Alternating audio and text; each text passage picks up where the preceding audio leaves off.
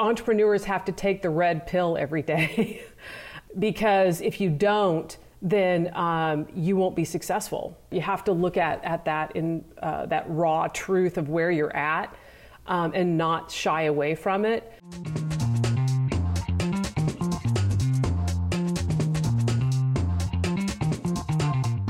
Welcome to The Future of Work, the podcast that looks at, you've guessed it, the future of work. It's brought to you by Wonder for their blog, Chaos and Rocket Fuel. Wonder are productivity and human behavior specialists who use technology to help us humans on our digital journey from disruption to transformation. Find out more at their website, that's wndyr.com. I'm Doug Folks, and along with Wonder CEO Claire Haydar, we regularly meet up with industry experts and mavericks to get their take on work in the future. In today's conversation, we meet Lee Ellemeyer, a serial entrepreneur, author, visual artist, and explorer. Lee has spent her 25 years plus career in startup and small tech companies focused on bringing disruptive technologies to software and healthcare markets. She is currently the CEO of 2C MedTech and resides in Dallas, Texas. Lee's memoir, Finding the Exit, is the story of overcoming a tragic beginning and finding success in the hyper competitive world of technology startups, where from an early age she's had to navigate the highs and lows of the entrepreneurial roller coaster. Join us now as we ride along with her. Lee, I'm going to start off just by saying um, hello and welcome. So nice to meet you. Nice to meet you. I'm going to take you back in time to your childhood and I'm going to ask you to share the top three lessons that you you learned in childhood all about business. Sure. Um, so, uh, growing up, my dad was an entrepreneur, and uh, he showed me as a kid um, what the freedom uh, was like being an entrepreneur. Um, and I think that was the one, the one thing probably that appealed the most to him was um, having that independence and freedom and being able to chart his own course. So my, my early look at entrepreneurship um, and business was that um, you know it was it was fun. Um, and when I was 16, uh, my father died unexpectedly. Uh, he had a sudden heart attack. Um, I would say brought on by the stress of being an entrepreneur. Um, this was back in the very late 70s, early 80s. Uh, if you roll back in time, uh, the economy was not doing very well in the US. Um, we had a lot of issues with interest rates. Um, they were up in the, you know, sometimes 20 to 22 percent. Um, and my dad was a real estate entrepreneur. And so anybody back in that time who was leveraged had a lot of issues, and that included my dad. He owned hotels and um, apartment buildings, uh, restaurants, self storage, lots of different types of businesses he did something that was not legal. Um, he started floating money between banks, and he was uh, caught by the FBI. And they were looking to prosecute him when he had a heart attack and he died. And so the lesson that I learned from that was don't ever cheat a government agency. Um, know that uh, you know things can go things can go wrong, and uh, you have options in the way that you respond. You know, my dad's response was to do everything that he could to keep his his empire alive, and uh, and it ended up killing him. And the consequence for me was that I ended up without a home, and uh, I decided then that I would never want to be an entrepreneur because I just didn't want to take those kinds of risks. I met another entrepreneur when my mom remarried. Uh, his name was Wayne, and he was a rancher. I ended up going to work for Wayne when I was uh, 19 years old. I learned from Wayne that I could do anything that I set my mind to. So even though I grew up in Nebraska, I wasn't really a farm girl. So I, I took this job on Wayne's ranch and uh, he taught me to do things that I never thought that I could do, and, and I was afraid to do. But his attitude was, you know what, just try it, just see how it goes, and if it doesn't work, then we'll try something else. Um, and there are very few things that are, you know, you can't recover from. And that gave me a lot of confidence uh, in myself and in my ability to navigate through things that were pretty frightening. You know, like I'd never driven heavy equipment or, you know, welded. Uh, I ended up uh, riding horses um, to do work, and I had never, other than you know, like summer camp, ridden a horse. So um, my, my childhood was, I guess, a mixed bag of lessons. The most important ones I think came later on, and those were that you know it's worth risking um, to have that kind of freedom. And if you just keep going, if you just keep trying, and if you don't give up, and if you don't let the fear just stop you at the, the door frame, um, you can make some pretty amazing things happen. I just love hearing these stories from you. As you know, um, I couldn't put your book down, and you know many of these are in there, and that's why I really just wanted to start the show going right into those lessons. So thank you for sharing them with us and getting us started today. So, you know, going back to the book that I've just mentioned, um, one of the things that made it so hard to put down for me when I when I read your book was it's it's your candidness. You're just so raw and absolutely real about the facts. Has this extremely candid approach to life been something that's just come naturally to you, or is it something that you're very deliberate about on a day to day basis? Um, I, I, would say that I, am very deliberate about it at, at this uh, at this juncture of my life. One of the things that is in my book um, is that I'm an alcoholic, and um, one of my responses to my father's uh, death was to just you know fall into drinking at as a teenager, and I got sober when I was 20. And one of the things that I learned going through rehab was that I had to stay in reality. And, you know, I had to be emotionally real and I had to be honest with myself. Um, and that extended to being honest with other people and not um, not being ashamed of who I was or what I was going through. That you know, posturing wasn't going to be helpful entrepreneurs have to take the red pill every day. um, because if you don't, then um, you won't be successful. You just you just won't. You have to you have to look at at that in uh, that raw truth of where you're at, um, and not shy away from it. But also in doing it, you realize that you're stronger than you thought. That you can face it. You know, there is no reality that is so bad that you cannot confront it. I don't think the reason why I wanted to bring this whole, you know, being very deliberate about reality is I genuinely believe it's one of the most critical skill sets that the future is going to demand from particularly young people. When AI filters into work and, you know, when it becomes automation becomes such a significant part of our lives that it's actually going to feel like a colleague in the office with us, we're not going to be be able to hide from reality the way many times we can today still you know because we don't have that level of automation. What are your thoughts on that? I think that it, it's a really interesting place where we're at right now. Um, you know where where do do we as humans um, draw our boundaries? Right? Mm. what what what belongs uniquely to us um, and while we see a lot of you know, interesting th- things happening with machine learning, I think there's something that's very specific about um, our ability to you know, sort through all the different inputs that we get and, and decide what our reality is. Uh, because as we know, it can actually be many different things based on the lens mm. of perception, right?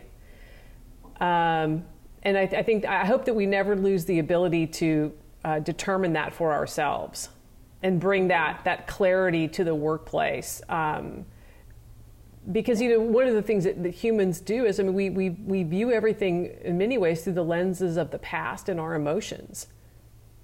Um, you know, so what what is real? Lee, let's move on. You're an entrepreneur, therefore you create work. You've also spoken to us about grounding yourself in reality and, and the reality that we've all had to become accustomed to is a new one. What do you see coming up as the hardest parts about job creation in this new reality we find ourselves in? I think it's hard in, in this environment right now where everybody's working remotely. Um, I mean, on one hand, certainly there are benefits because you're not sitting in the car, you're not dealing with traffic, maybe you're a little bit less stressed out, maybe you're a little more stressed out because you're homeschooling children. Um, but I, I, think that um, remote work has always been something that people have thought would be good for them. Um, I think people are probably getting a little bit of a different viewpoint on it right now because they're experiencing it firsthand and realizing when you work from home, it's very hard to have separation between where's my home and where's my work. Um, so, where I think it becomes complicated for people is you know, a lot of work happens around collaboration that is not planned. You know, you run into somebody in the break room and you start talking about, hey, what do you think about this? You know, or you overhear a conversation in the hallway and it gets you, you know, thinking about, oh, well, what if you did it that way? Um, so I, I think that, that that part is missing, and I don't know how you ever recreate that in a digital world. So when it comes to you know job creation in this economy, I think it's particularly tough for kids who are just coming into the workforce because they don't have all the experience that we had going into remote work. I think for employers like myself, it presents a bigger challenge because now we really have to work hard to make sure that people are included, they're up to speed, they feel engaged, they're not disconnected. In some businesses, with other CEO friends that I have, they've just put their hiring on hold because they don't they don't trust that they can bring people in and make them productive in the environment right now. I think it's a big challenge and it's going to remain that for a while. This new reality that we find ourselves in is completely altering and changing the employee employer relationship. And I wanted to ask you, you know, if you look back on how you grew teams before, what were the guiding principles that you used back before we were in this like truly remote reality that we're in now? And do you think they're going to change? Vastly because of the new reality we're in. I, of course, I always look for people who are qualified, but I'm also interested in people who are naturally curious and who've done a lot of different things. You know, so I would rather have somebody who's had four different jobs that were a little bit different than somebody who's only done the one thing. Because I think that when you've done different things, uh, you can come in or, or, have been in different industries, so to speak, you can bring that new perspective into what you're doing um, and, and be a change agent, you know, and in entrepreneurial companies, you need that. Of course, in some hiring, uh, you want people that are very experienced. So I would say like, you know, accounting and finance and um, that's that's one thing, but uh, I'm talking more sales, marketing, product development. I actually love hiring entrepreneurs who have failed you know they've gone out they tried to do something they took the initiative and, and maybe it you know didn't work out for, for whatever reason because i know that they're going to come at it with the right mindset and i also like uh, people who are just curious i mean i don't think you, you can't teach curiosity you know, I also ask people a lot about their decision making. You know, okay, you decided to do this. Tell me about a decision you made in your in your career why did you make that decision? To understand you know what are the parameters that they're looking at? How are they thinking about it? Because again to me good decision making uh, I don't, I've, I've never learned how to teach that to somebody. So if i can get an employee in who has you know good baseline skills good decision making they're naturally curious one of the things that i know about them is that they're going to engage and they're going to let me know what they don't know. That's the one thing that i think people struggle with is okay, I, I want to seem competent, but I don't really know everything. And i am the first person who'll raise my hand and say, I have no idea. Let's find out. um, yeah. So I need people who are willing to do that. And I think that's particularly important in this remote work environment.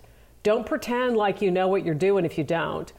It's quite interesting because we started this podcast last year and it was called The Future of Work. You could argue that the future of work is now the present of work. What do you think, looking forward, the new future of work would look like? I think the future of, of work will um, definitely include a lot more automation. hopefully focusing people on the things where having uh, you know human interaction, human discernment uh, is most important, and you know things that are not uh, not don't require that do become more you know automated, can be taken on in some capacity through machine learning. Um, that we have a combination of remote and in-person work. I think that there is something invaluable that happens when people get together. Um, I think we've all learned over the past uh, you know six months through different Zoom meetings that uh, it while it, it's great to see people's faces and hear the tenor of their voice, so much communication happens you know with your body and the small micro expressions that you know don't necessarily come through um, on a on a Zoom connection.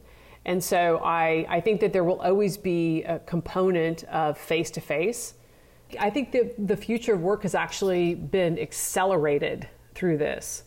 Um, companies have seen that they can have remote employees, that there is benefit there, um, you know, on, on lots of levels. You know, certainly from a cost perspective, um, you know, not having to, to put somebody in a in an office and realizing things like you know I don't have to maybe have all my salespeople traveling all the time that they can do some of this remotely um, that we can be more efficient and save on some of that you know downtime. I think it'll be a very interesting evolution, and uh, and I ho- what I hope happens is that we get to the point where we can spend our time doing what we can uniquely do.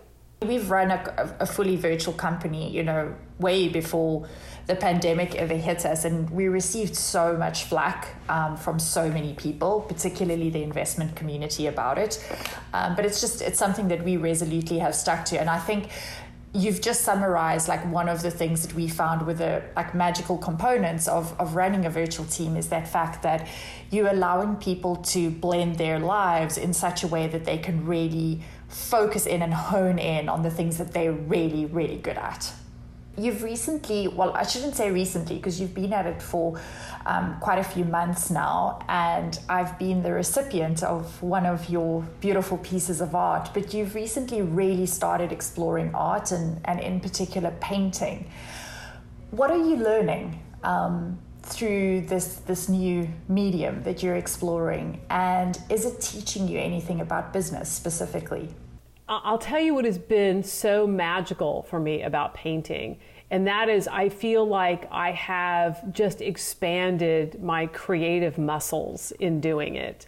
And by doing that, I am better in my, my job and my approach and my ability to look at things. Um, as you know, in a startup company, when you're working on projects, uh, some things just take forever to get to a conclusion, and sometimes it never concludes. Um, mm-hmm. When you paint a painting, you can start with this blank canvas of whatever size you choose, and you can paint and decide at some point, I like that, I'm done. And you can look at something that's complete. Um, and so for me, I, when I do that, as I'm painting, it's a, like a meditative experience, and I am thinking about you know business in the back of my head. My brain is working, and I frequently come out of it with really good ideas. So I think it's it's an opportunity to uh, flex the creative muscle, and I also like the fact that I don't have to. Uh, deliver it in any kind of a performance way, right? no, it's Uh, I, uh, a lot of my paintings I have uh, donated uh, or have given to people in um, exchange for donations to the North Texas Food Bank. That's been really fun to feel like what I'm doing, A, it's going to beautify somebody's space that they're now kind of stuck in during the pandemic, but also uh, money is going to be going to a very worthy cause. That's beautiful. I actually didn't know that you were doing that, and it's it's an amazing way to you know um, factor the the charity factor into that. Love that you're doing that. Like I've had college students reach out and say, "Oh my gosh, via Instagram, I really love your painting, but I know I can't afford it." And I had one girl in Washington. I said, "You know what? Do you have some canned food in your pantry? Because if you're willing to go and donate that to your local food bank, I will send you this painting."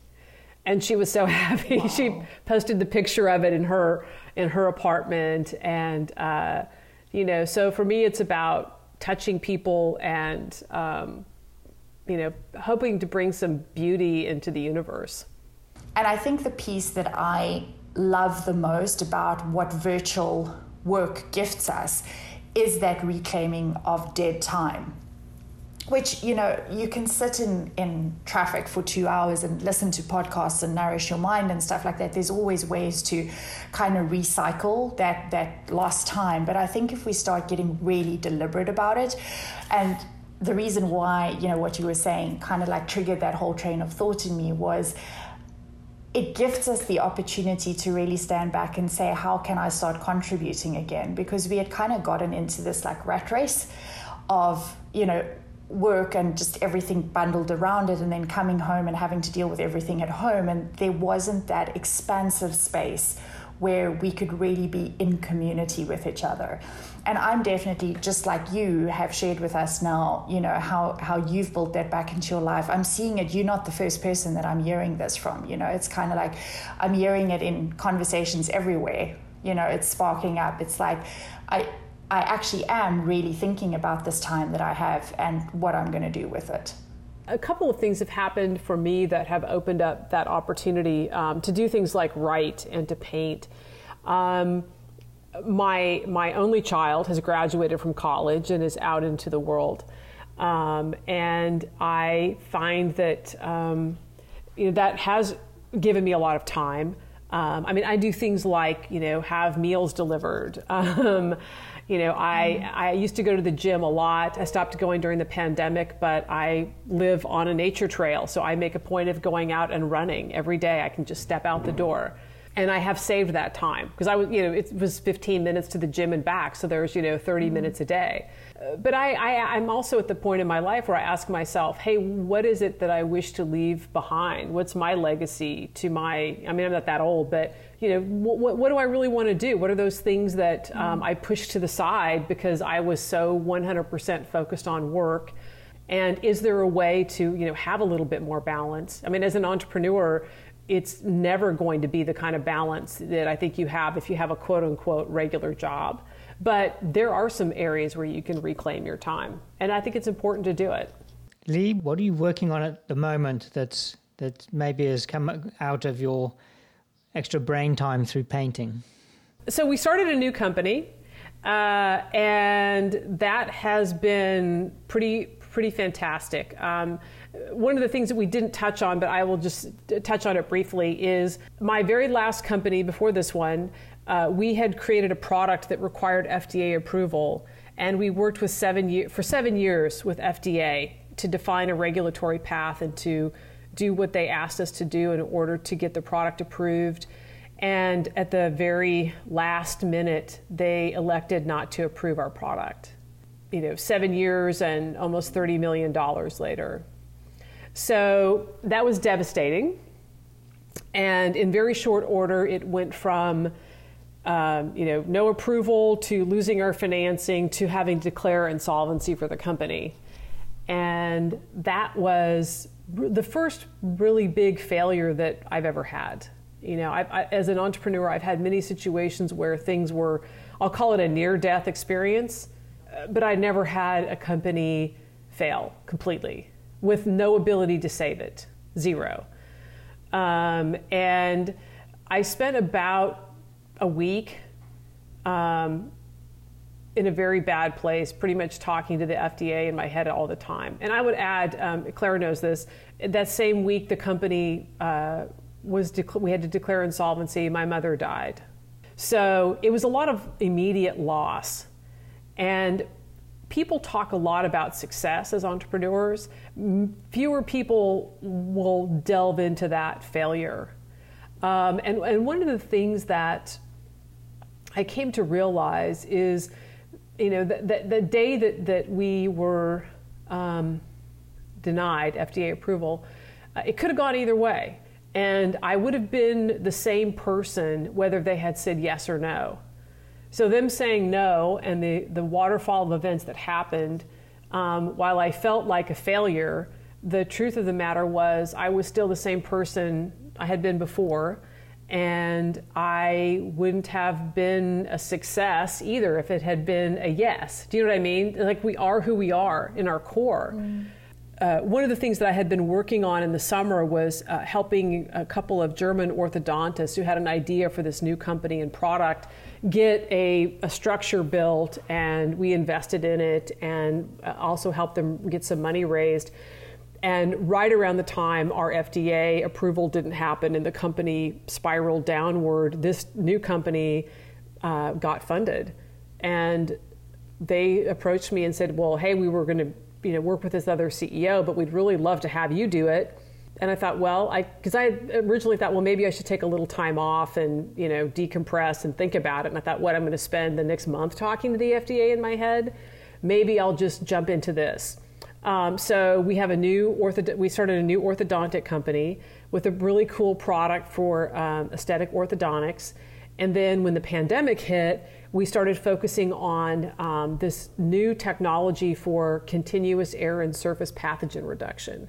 Basically, air and surface cleaning in a very green, proactive way that isn't a filtration system, it's not heavy chemicals, um, and bringing that into dentistry. And that's been really fun. I've sold the product to airports, to uh, you know different types of businesses, to people to put it in their home uh, because it's it's just a fantastic technology, and uh, I think it's making a big difference during the pandemic. And so I feel like we're you know helping people get back to work to protect their employees and their their loved ones and their customers that come into their space. Um, and you know again doing it in a very green um, non-chemical uh, way. That's incredible. Lee, we're heading towards the end of our time together. If you were to leave one thought that's kind of like really stuck with you and that you know has been a very big light bulb for you uh, through this failure that you've just navigated with the FDA, you know, and combine that with everything else that you've that you know you've had to navigate in the last few months. What is that? What is it that you would like to leave with our listeners? I would say that it is to know who you are and to know that what happens to you is not who you are. That um, you have a core, um, and if you can accept who you are and come to the world with vulnerability and openness and um, being candid that uh, that's how I think that's how we honor ourselves and we can put forth our best work, whether it's in a virtual environment or it's um, you know in, in a room full of people. Um, I think that's how people people connect with you as a leader if you're willing to be honest and to tell them you know your own vulnerabilities and it opens it up for them to be vulnerable and for you know the more real you can get i think the more successful you can get. You can understand you know problems at a better level. You can understand why people are struggling and how you can help each other. So um, you know that's that's at least been my my guiding principle um, as as a as a leader is to just be honest to put it out there to be forthright um, and to expose those vulnerabilities. Because when people see you being vulnerable, you basically give them permission to not be perfect.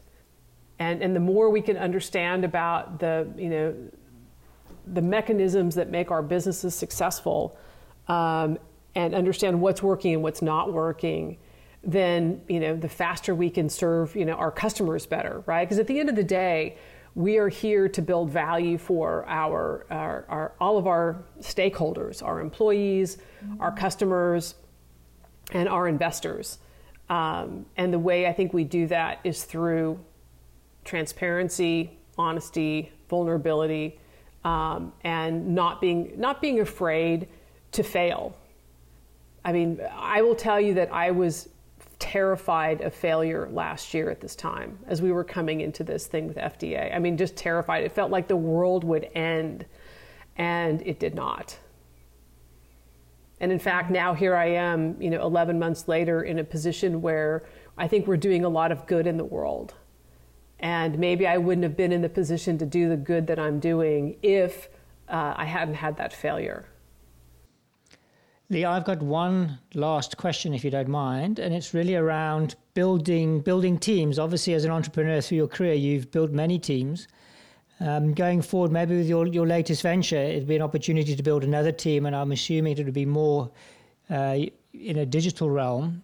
Is anything you would change or innovate around that process of building a digital team? I think I'm, I'm really learning how to build a digital team uh, successfully. I wouldn't say that I'm there yet. Um, but we are we are we are definitely uh, you know working on it, bringing new tools into the company, um, trying to help people manage their time. Um, I, I, think that everybody that I've ever managed has had time management issues. You know, uh, trying to figure out how to focus, um, how to uh, deploy their time in a way that will you know, move the, uh, hate to use analogies, to move the, you know, move the ball forward in their own realm of the company.